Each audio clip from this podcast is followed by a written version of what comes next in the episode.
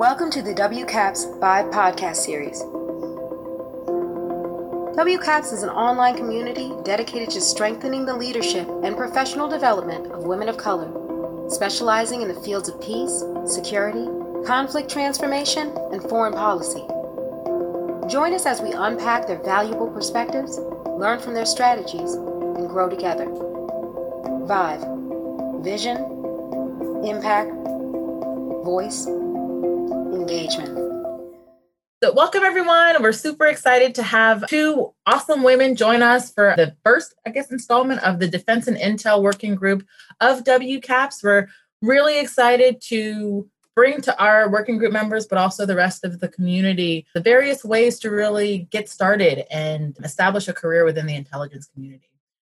So, we're going to start in general. So, WCAPS and the Defense and Intel Working Group is a, is a new working group. And Carolyn and I have had a couple meetings with our working group members, and we've seen that many are either transitioning into wanting a, a career within the IC or just kind of trying to figure out where might they fit, particularly those that may not have um, educational experience that directly, in their mind, relates to kind of that established career. So we'll begin with Miss Raina Epstein. So Miss Epstein is a retired CIA executive with more than 30 years of experience as an analyst, briefer, and reviewer of intelligence products. She spent five years overseeing, producing, and reviewing material for the intelligence community's premier intelligence product, the President's Daily Briefing, including as Assistant Deputy Director for Strategic Planning, President's Daily Briefing for the PDB in the Office of the Director of National Intelligence, and as former President George W. Bush's Daily PDB Briefer. She was also a member of the Senior Intelligence Service and a recipient of the CIA's Distinguished, uh, Distinguished Career Intelligence Medal. So, welcome and thank you. Thank you for having me. Awesome. And then Katrina. So, Katrina Mulligan is the Managing Director for the National Security and International Policy at American Progress, previously having served at DOJ, ODNI, NCTC, and the White House. So, super excited to get her perspective of kind of that gradual um, introduction and I think kind of merging of politics and intel and all of the various different ways you can kind of get your feet wet in this in this arena. So welcome ladies again and I don't know if I mentioned this before but this is actually in collaboration with Steady State. So as we're looking towards November and looking at an election year, really excited to see how WCAPS and our members can collaborate and really make a difference this year. So Katrina, if you don't mind, can you give us just a little bit about Steady State and, and what their mission is? Sure. So the Steady State is a group of veterans of the national security world, um, including the intelligence community, who that that we need a change in administration. That President Trump is not emulating the values of you know our democratic values, and so this group wrote a letter, um, an open letter endorsing Vice President Biden for President of the United States in the 2020 election. But this is really a group that, as the name would imply, really kind of rejects the idea of the deep state and really views our career civil servants as an asset to international security arena um, and as the stability really behind changing administrations. The hallmark of our democracy. It's a great organization. Thank you. And and to that i think as a wcaps member and as we're looking at you know women of color advancing peace and security that's very broad for us but absolutely you know we're looking at what the future holds in terms of diversity and inclusion. It's definitely kind of a hot button hot button issue at the moment but we talked about this a little bit briefly but before we got on on camera but it's absolutely imperative for us as a nation to look at diverse solutions to our national security problems and issues. So i think again thank you both. We'll get into some of the more uh, specific questions in a moment but you know thank you for joining us and we're really excited so I know I talked a little bit briefly about both of your careers and some of the more, I guess, poignant pieces of, uh, of them. But if you don't mind, and Rain, if you don't mind starting, can you tell us a little bit about your path to the intelligence community? I mean, again, WCAPS has members that range, you know, some are still in college. I was going to say just recently graduated, but some are still in college. To others that are, you know, former SCSs. But what does that career path? What did that career path look for you? Thank you. I think I need to start with sort of what drove my interest in the intelligence community. I grew up as a child of Holocaust survivors. So I've always had an abiding interest in sort of what happens in society to point societies in good or evil directions. And so as a undergraduate at college, I studied history and was very intrigued by modern Chinese history, which ended up becoming my specialty. And unsure of what path I would take, um, you have to remember that back when I was in college, I had my parents' friends ask me if I was going to Cornell to get my MRS degree. Mm-hmm. There was really not a broad range of career options for women. Mm-hmm. And I was encouraged to get my teacher certification because that was the most common career path for women. So I was kind of at a crossroads when I graduated, wondering whether to go to law school or, you know, whatever, go to graduate school. I took a year off and decided to teach English as a second language in Taiwan. And I did I had studied Chinese for a few years in college. This was, you know, pre-internet days, so it was kind of a it was like going to outer space basically. I mean, you, it was expensive to call home. It was a completely different culture.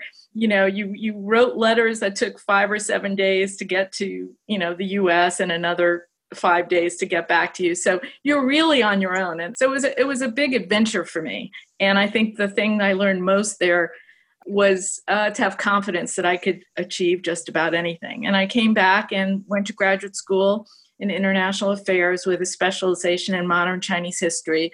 And then I was looking at various options. I had been interested in foreign affairs, and so I looked at sort of the usual suspects the State Department, NSA, the CIA, and you know, I landed at the CIA for a variety of reasons. And once there, in those days, like uh, the, I started there in 1979. So this was a few years after the Church Commission report, which identified a lot of illegal behaviors of the CIA in the US, domestic spying and the like. And there and at the time, the CIA had a very bad reputation. And I thought, well, the only way to change an, organization was from within. So I thought, I'm going to be this warrior. I'll go into the CIA and, you know, be that bench of people to change the agency. And when I got there, I found it was a much more diverse place in political thinking, uh, not so much diversity in the way we think of it today, but um, it wasn't a bunch of fascists basically. And the year that i was hired it was one of those boom years. You know hiring is in a boom and bust cycle in the government depending on budgets.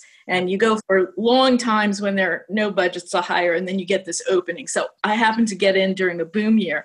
And a lot of people that were hired my year were also people who had been opposed to the us involvement in vietnam and you know were more liberal than you know hollywood would, would make out. So it was a more collegial environment than or hospitable environment than I thought. And I, I found that you know the expectations I had of working there were, were quite different. And and I had a number of different assignments. Um, CIA is a big place. I would encourage people to think beyond the the classic.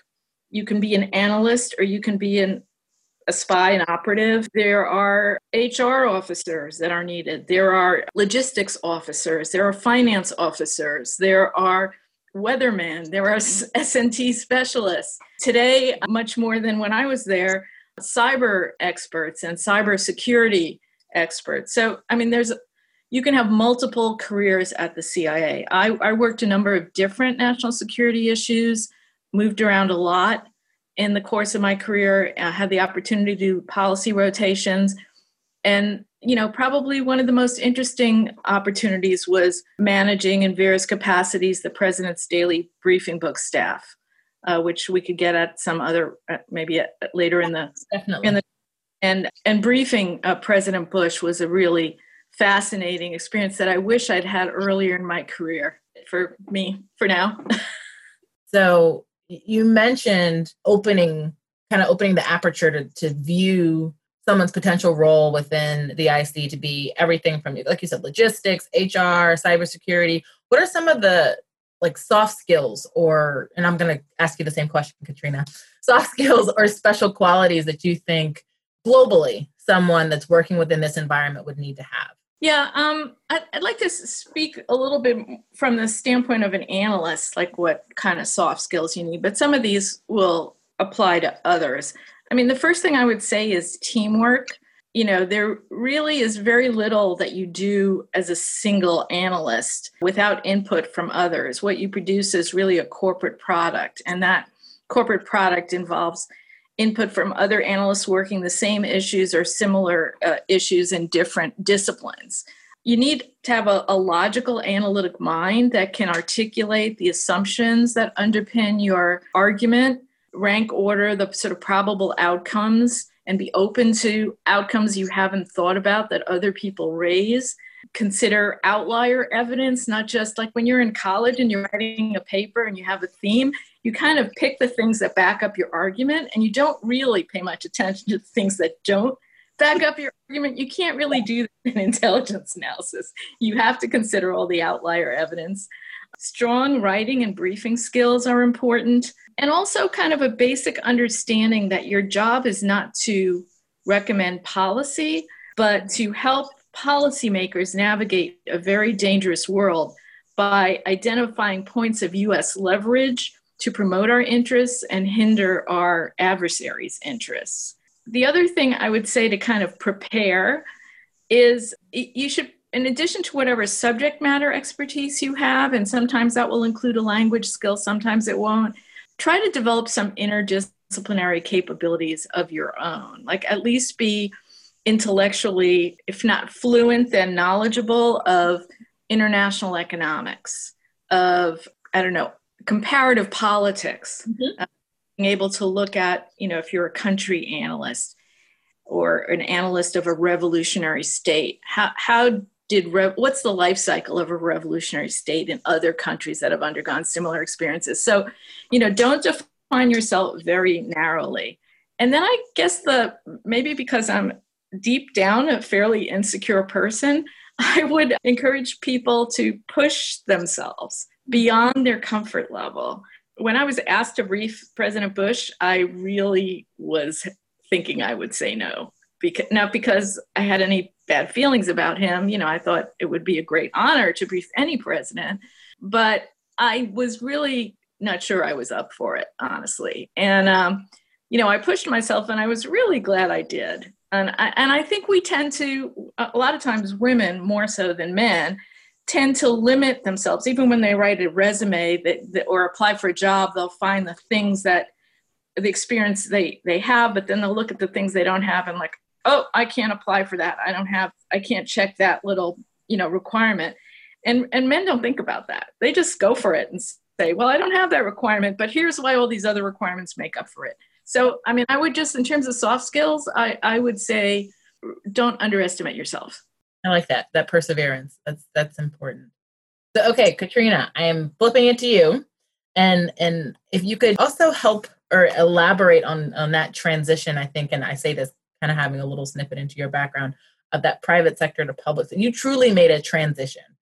So, you know, could you tell us again your path to the intelligence community, but also, you know, if you're looking to suggest or, rec- or any recommendations for somebody that's making a similar transition you know whether they're already in whether they're already a civil servant or they're uniform personnel right now whatever those things may be could you also weave that in a little too sure so my sort of claim to fame is that i was barack obama's paralegal before he ran for senate and i got my start actually you know working first as the paralegal. And then my first job after that was as um, his first hire for a Senate campaign. And then, then I went to law school, which I didn't like for a variety of reasons that I'm happy to elaborate on. But then uh, he decided to run for president. And I was thinking to myself, wow, I'm probably never going to know someone who's running for president again. But it turns out that I was not like all of the types of people that generally are attracted to campaign work. And I found myself really wanting to be in the more kind of apolitical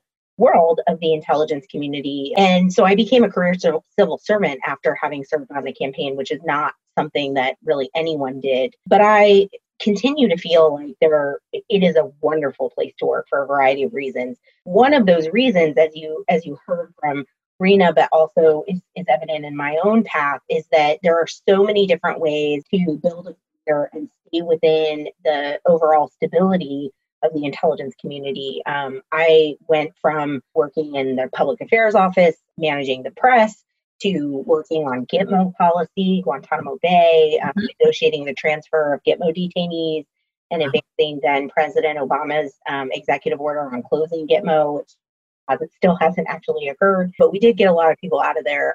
And then I went over to the National Counterterrorism Center where I supported the director in a front office role. That sort of means at the, um, you know, right in the office where the decisions are being made, and you get a lot of visibility into policy that way. And then, sort of using that front row seat as leverage, I ended up being asked to go to the White House to manage the response to the Snowden disclosures. And then I did a rotation to the Department of Justice. And so, I mean, a lot of very different roles. But one thing that's different between Rena and I is that she worked as an analyst and, and has an analytic background and I didn't. And so some of the things I'm going to point out are both different are different in a couple of ways, um, but also overlapping in a couple of ways because it's true that um, a lot of things that make you a great analyst make you a great intelligence officer more broadly. And, and I think that's an important thing to, to realize. And so there are a few things that I think are um, really great skills and that I looked for when I was hiring. So I did a lot of hiring both in when I was in the intelligence community and now in my current role. One is curiosity about the world, just pure and simple. If you're the kind of person who's leafing through the newspaper or scrolling through the news as we do more commonly these days, and you find that there are just articles that you can't skip because you want to know more about them, that is actually a really important signal about where your interests lie and the kind of people that that tend to do well in the intelligence community are the ones who find those the world section to be really interesting and who stop and read that stuff. So if that's you, there may be a role for you in the IC. People who are interested in the truth of a thing and not just a perspective, one person's perspective, another person's perspective, but people who sort of want to see it from multiple sides. If you're the kind of person who hears something and, and immediately thinks of the counter argument, you might be an intelligence officer people who are driven by a larger sense of mission. So when I'm interviewing people and they're saying, I this, I that, and they're all of their questions are about what's in it for them, that tends to be at odds with what it's like to be in the intelligence community. The intelligence community is very much a place where mission drives a lot of what you do. You are you are often thinking about how you contribute as opposed to what you get. And that's not a perfect fit for some people. Some people who have a very kind of entrepreneurial mentality may find it stifling to be in a world where they're always contributing to some other mission. But but if you are the kind of person who thinks of teams and thinks of things that are bigger than yourself as being really appealing, you might be an intelligence officer. Trust is a big thing in the IC and and some of that goes without saying, but I think one of the questions that I often ask during interviews or used to when I was interviewing for the IC is what evidence do you have in your life that other people trust you? And I think that it's worth thinking about how to how you know anybody would answer that question. But I think you know people who have lots of evidence that other people trust them are often a great fit for roles in the IC because they have just innate qualities that really you know that fit well and that would make them ex- excel in the in the intelligence environment. And then the last one I would point out is the ability to receive new information and change your mind. And my favorite, my all time favorite question to ask um, when I interview people in the IC is when is the last what what is a matter of consequence to you that you've changed your mind about and what was the information that caused you to change your mind and i will tell you there are two kinds of people in this world people who have an answer to that question and people who literally cannot think of a time when they've changed their mind about anything.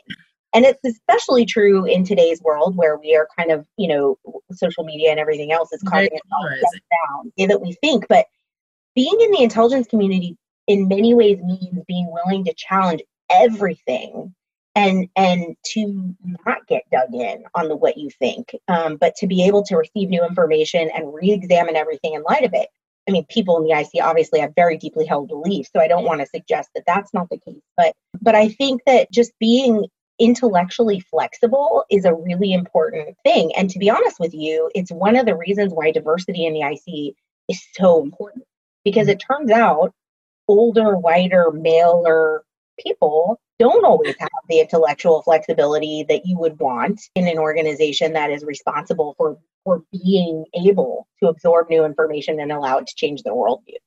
So I'll stop there. Happy to dive in wherever. No, you're you're picking up on a few things that we will dive into a little bit further. But thank you. I think even some of those interview questions, as someone that I, I don't see myself going on an interview anytime soon, but it's a good way to kind of do an azimuth check on on are you being fulfilled, right? I mean, as just about everyone in WCAPS and probably you know most people that you all come into contact with eh, that work with the U.S. government in some capacity. Again, whether you're military service, a contractor, a civil, whatever.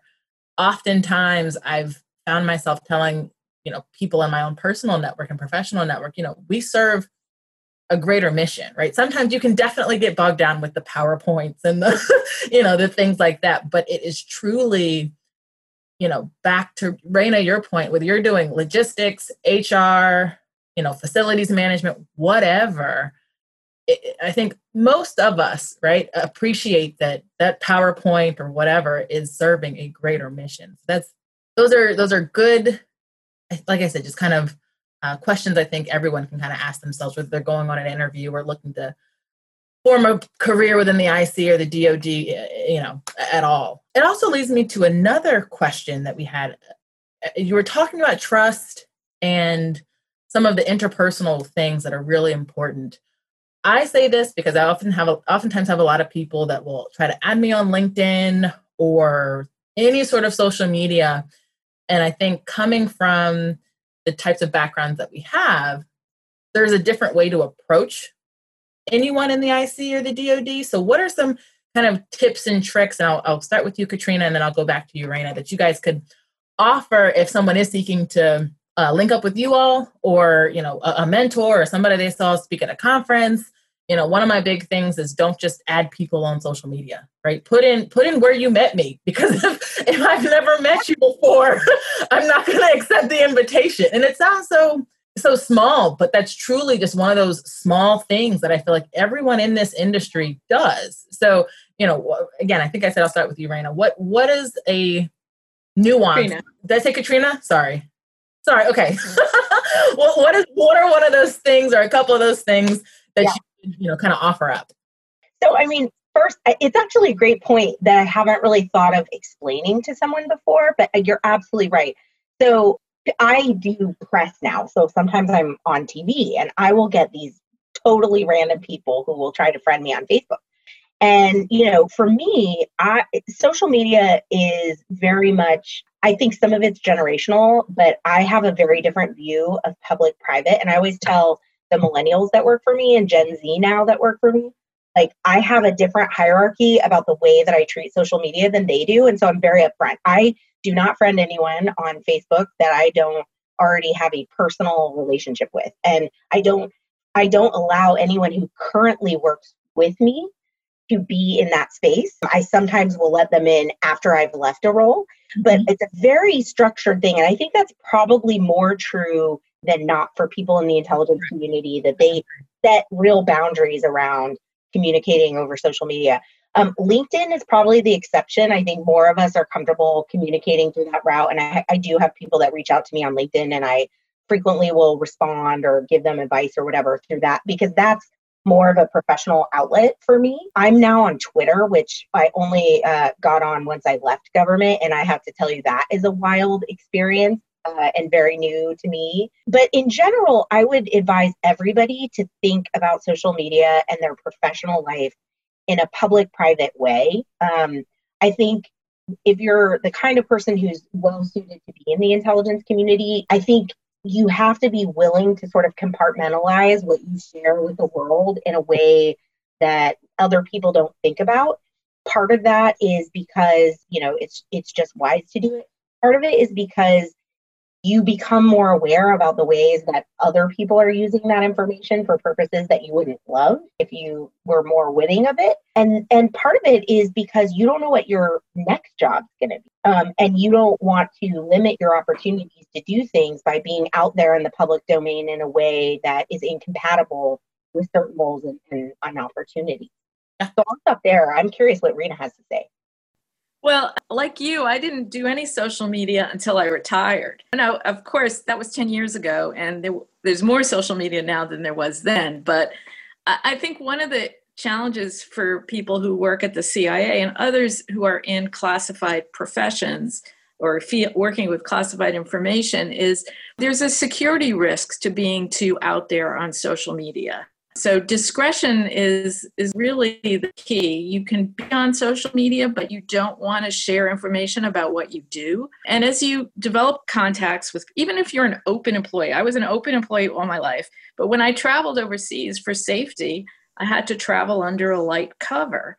Well, you know, you don't want to be identified as the CIA person in, you know, Egypt or Pakistan or whatever country you might be traveling to for for business. So and even on vacations. I mean you know you don't want it to be known to you know potentially hostile services or even friendly services you know that might bug your hotel room or you know do things that you just don't think about as a you know college student or but there are real security threats out there.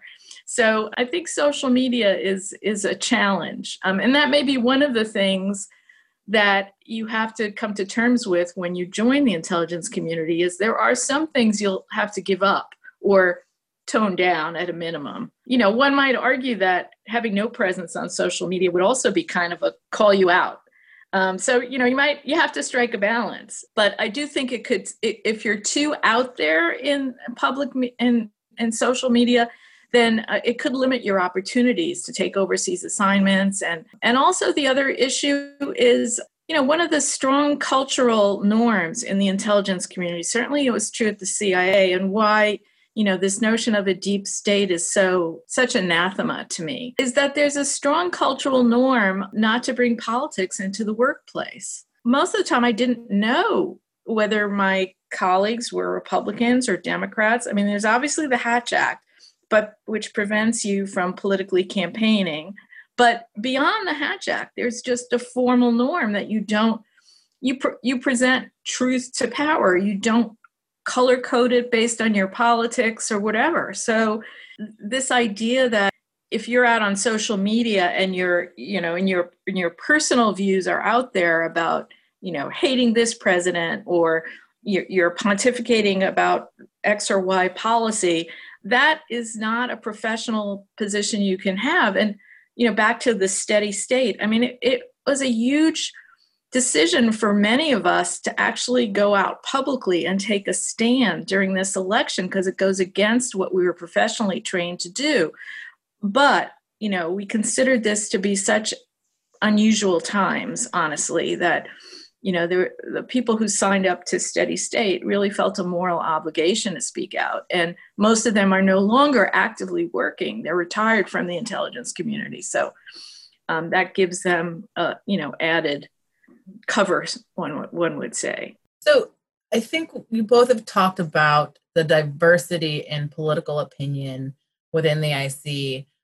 I'm a big believer that diversity uh, just kind of is the, I hate to say a hot button, but right, a, very prominent issue right now is you know race and gender but right? But diversity absolutely includes political opinion. Sometimes and again i do a lot more work in the dod it includes diversity in, in the services. It can include socioeconomic diversity. It's you know able all sorts of things encompass diversity. So and we talked about it a, a, a little bit in the beginning but can you explain and, and elaborate more on how and why the intelligence community would and will benefit from continued diversity initiatives within the within the community? How how and besides the obvious, right? Differing opinions and everyone, you know, but what are the true gems and things that I think everyone can see that diversity will be able to inject into the IC. So I'll go back and start with you again, Katrina. But you know, if, if you could kind of give us your take on that, that'd be awesome. Well, diversity was always a priority for me in hiring when I was hiring the IC. It's a priority for me now um, in the role that I have at the Center for American Progress.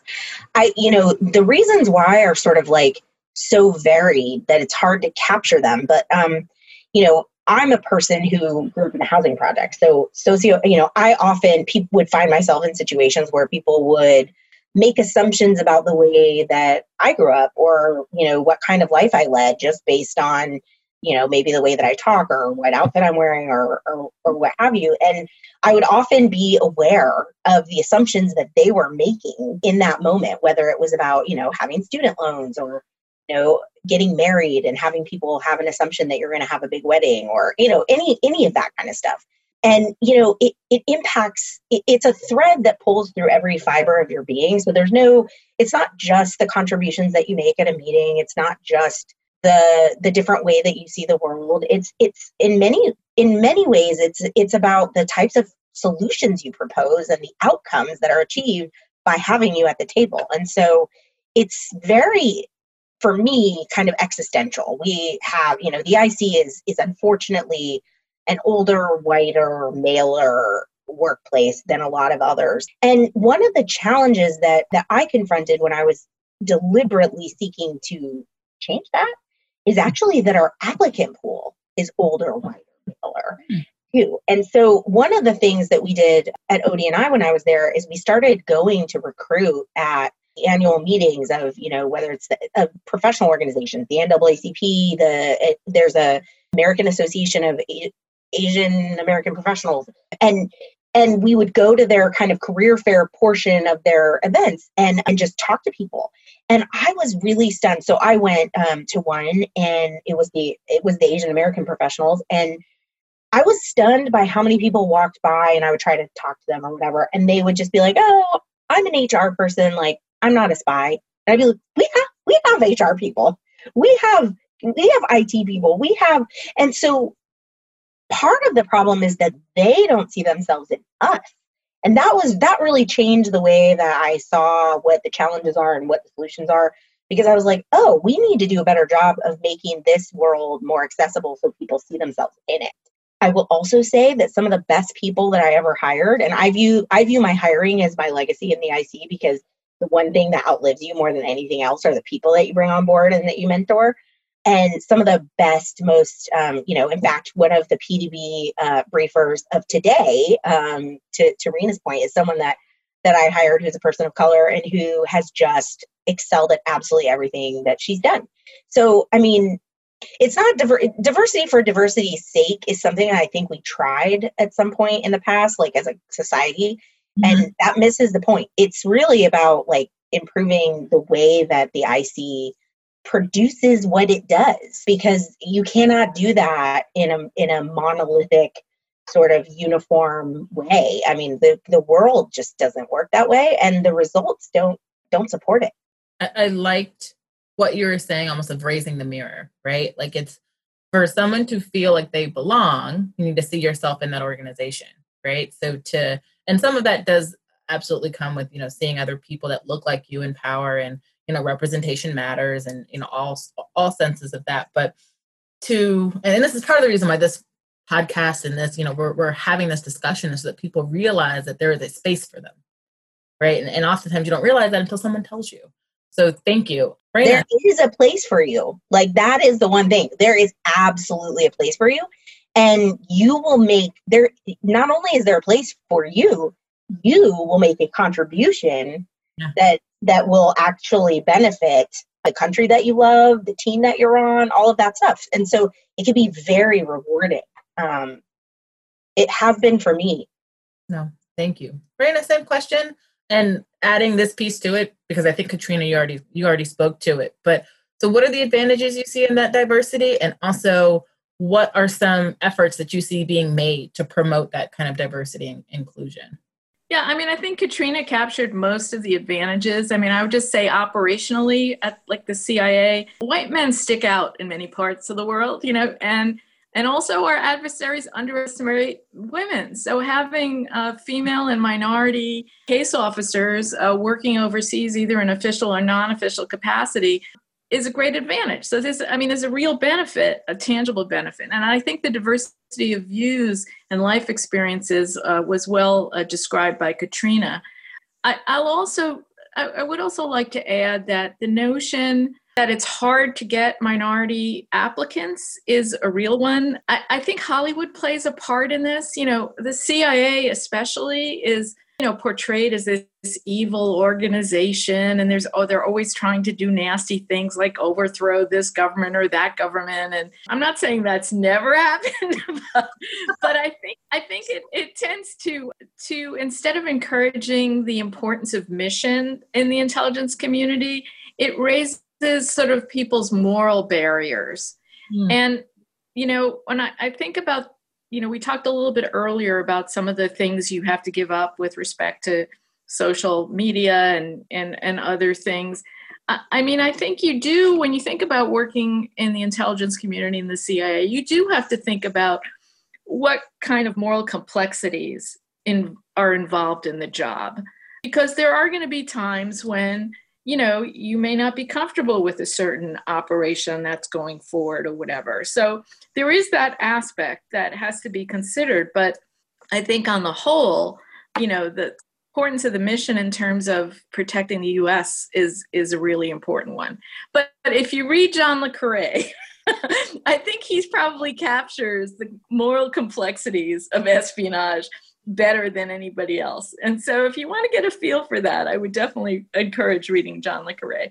But in terms of what people are doing now to promote diversity, I mean, there are sort of the obvious things like trying to recruit from historically black colleges, re- expanding the recruiting base beyond the sort of the elite white school, you know, uh, Ivy League schools that has, you know, were certainly the recruitment base in the 50s. There are also a lot more efforts to keep to help minorities succeed once they arrive a number of affinity groups uh, training programs and i would definitely encourage people to identify early on a mentor that they can trust. Could be a minority it, maybe it won't be a minority but somebody that can give them frank career advice. There are always going to be organizational cultural barriers to your success whether you're white or minority but minorities don't necessarily you know the white men get to talk about that stuff in the men's room or you know in the gym or whatever the minorities don't have a place to talk about that and so they have to do it in more formal mentoring arrangements. So uh, I would definitely encourage that. I know for myself, I had a, I mean, these are, you know, not huge obstacles, but it took me a long time. I came from, I, I'm from New York originally. I have a very blunt approach to engaging in argumentation. and, and the analytic world at the CIA was more introverted. And, you know, if you disagreed with someone, you, you would probably want to say it in a way that was very understated, like, I wonder if you should consider this side of the argument. Whereas I was more of the, you know, I think that's totally wrong. and it took me a long time to figure out that that approach was not going to succeed and not get me ahead. I mean, those are minor little cultural things. There were bigger ones. You know, when when I uh, had my first child and went part time, I wanted to continue being uh, being able to do all types of intelligence anal- analytics, uh, current intelligence, long-term research, whatever. And my office director, you know, felt that I should only do long-term research because they couldn't count on me to be there at a moment's notice. Uh, never having asked me whether I could make that arrangement, right? And when I had a, a performance review, uh, the comment was, you know, the problem with Rena is she wants to have it all. That was feedback from my, my so I mean, looking at that today. Now this was wow. in the 1980s. But looking at that today, you would say, wow, did people actually say things like that? This was a problem. Yeah. but um, so I'm just saying that because there are going to be cultural roadblocks that will that you will address, and they can be simple things like knowing when you it's okay to turn down an assignment. You know, mm-hmm. at the CIA, you have to be all about mission. You know, whatever whatever they ask you to do, you salute and you do it but there you know so you have to sort of get a sense of like if you really don't want to do something because you know you're you're going to fail at it you know when do you who's got advice of saying yeah you can turn it down and ironically the way i ended up first working on the pdb staff was because i turned down an assignment that i was being railroaded into that i was totally i knew i would totally not do well but they wanted somebody in this position and you know, I was sort of available and I managed to kind of turn that around. But just knowing when to do that, when to say, I can't, I can't take this TDY for X, Y, and Z reasons, but I'm happy to do something else. Uh, that's an important asset. So, and this is this is our last question. So I'll, I think I'll start with you, Raina, and then go to you, Katrina. So as we're talk, we talked a little bit about the mission of the steady state, and we're talking about diversity and inclusion within the IC what do you think? I mean, again, this is an election year. So, what do you think the future holds for those that are looking to continue or begin or transition their careers into the IC. I mean, and and this isn't I don't think any of us have a belief that, you know, these jobs are going to just dry up and disappear, but as we're looking at the, you know, state of the union, you know, our both our allies and our adversaries and everything else that, you know, if you, if you to your point, Katrina, if you open up your phone and start scrolling on the news, right, what do we think that the future holds for women of color, people of color, right, minor, all of these different groups that we're talking about? What does the IC hold, or what does the future look like in the next whatever five to ten years? Oh, was that for me first? Please, thank you. So, I mean, I think the short answer is that it all depends who wins the election, right? I mean, this is a very consequential year for us to be out there voting. Uh, one of my biggest fears is the extent to which the intelligence community has been politicized under President Trump by removing IGs from and replacing them with political hacks, by creating an atmosphere in which presenting information on Russian intelligence activities in the US is considered a personal attack against the president. I mean, there are lots of other reasons why the election is consequential. But in terms of what it will mean for the future of the intelligence community and and and indeed for the safety of our country is is really up in the air right now and you can't expect a president who has made his name by encouraging racial divisions to be one who will encourage diversity in intelligence community thinking. I mean, he wants the intelligence community to tell him what he wants to hear which cannot be a good thing for national security. So, unfortunately, you know, I, I think there are real questions about the future of this country beyond the future of the intelligence community. And I would just encourage people who do love our country and love the principles it's founded on to make sure they're registered to vote, to vote, and to vote blue. Yeah, I couldn't agree more with everything that Rena said. I think, unfortunately, or fortunately, depends on your perspective. I think that, you know, people of color are the difference this election. I really do. Like, you know, people show up and turn out, we're going to have one outcome. And if people don't, we're going to have another outcome. And as somebody who watched sort of the enthusiasm, you know, I was on, I was involved in Obama 08. There was never a time, I mean, I don't even remember feeling the way I felt on election night in Grand Park and just the whole experience of it. And I think for a lot of people, they want to feel like that again, and they don't feel that way right now. And I get that. I don't feel that way right now either but you need to make decisions with your mind not your heart this time that's basically the way that it is and and and i think you know i think it's tremendously important but to, to contrast kind of the worst case scenario with what i think the future looks like in a biden administration i spent i met a think tank a progressive think tank so i spent a lot of time thinking about exactly that question and I'll tell you what I think the the future holds. I think there is a renewed commitment to trust and integrity in our national security institutions. I think there is an executive order probably on day one, reestablishing some norms around what it means, you know, to be apolitical in the intelligence community. I think that there's intentional and thoughtful human capital initiatives that are designed to increase in diversity throughout the executive branch, not just in the national security world. I think there are, you know, there's a renewed commitment to diplomacy first as a tool of foreign policy and not military 1st mm-hmm. which I think would be for to everyone's benefit. We all win when we resolve conflicts with handshakes instead of with guns. And so I I have I think that there is a future for people who want to to commit to rebuilding our institutions and being part of that. There's a real opportunity and I would argue a critical importance. I mean, you look at places like the State Department, the intelligence community, they're they're they've been really hollowed out. There are a lot of positions that have never been filled. There are, and there's a tremendous opportunity to have an impact. And not just to come in at the bottom and tinker around the edges, but to be you know, the mortar in in the brick, you know. And I think I don't know that there's people jo- there was a huge wave of hiring in the intelligence community after 9-11 as people might imagine. There was this you know coming together and this this mm-hmm. sense of purpose. I actually think that if biden's elected you're going to see a similar thing happen but for a different but equally compelling purpose to rebuild and re and sort of reimagine what our institutions can be. And I'll tell you what, if if people of color are not part of that, it won't work. It has to include them.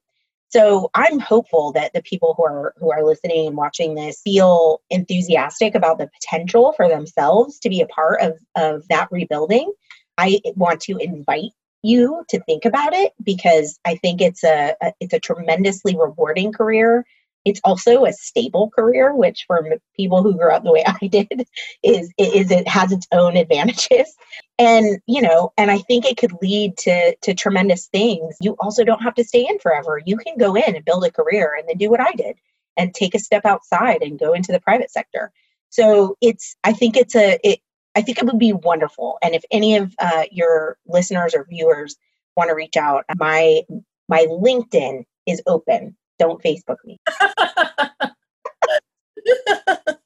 thank you. And and thank you to both of you. I think, you know, it took us some time to get all this scheduled, but I think we're right on time. You know, as we're seeing diversity and diversity initiatives kind of get held down, if you will, or or, or not not encouraged right now. I, I think we being those that are, you know, existing in these spaces and moving in these spaces every day owe it to those you know that are coming behind us or or beside us to open those doors and and give them a leg up and any sort of insight that we can. So thank you again to both of you for taking the time to both tell us how you got to where you are and all the different kind of nuances within your careers as well as some of the lessons learned that you've gathered um, as well. And and i think you're right. I think you both are spot on. I think this election will definitely be one that sets that could set us on a new path and one that you know opens the doors and shows that additional diversity. Again as i said before national security is important to everyone. Is it is a diverse problem that is owed a diverse solution. So thank you again and uh, i'll give last words. Is there anything else you guys would like to say? Well i've got one thing which is that i i, I was thinking just as you were wrapping up about Rena and her role in breaking down some barriers for the rest of us. I mean, it was interesting to me to hear her story and to think about the differences in my own career differences that were in many ways it's easier now. And it's easier because we're standing on the shoulders of giants you know? So thank you to you rena for for the role that you played in that. And you know looking forward to to the folks who come in next having an easier time of it because of those efforts. Thank you. Well thank you. I'm standing on the shoulders of many other women who came before me as well. So yeah, I mean, it, it's true. The first time I walked into a briefing and I was the only woman in the room, that was kind of eye opening. But things have changed a lot. I mean, now, you know, I think there's probably 50 50 in, in terms of leadership positions, women and men in the IC. Yeah, it's better. It's just, but but for many of the listeners on this call, it is true that that they would probably join up and be the only person of color in the room, at least in the beginning, until things start to change. And and I think you know, having been the only woman in the room, it is an isolating experience. I don't think it's the same as what it's like being the only person of color in the room. But but the only way to change that is to change that. you know? So I think that there's going to be some tremendous opportunities to do it, and no one better than you. I agree. And that's what we're working towards. So, again, thank you. Thank you so much.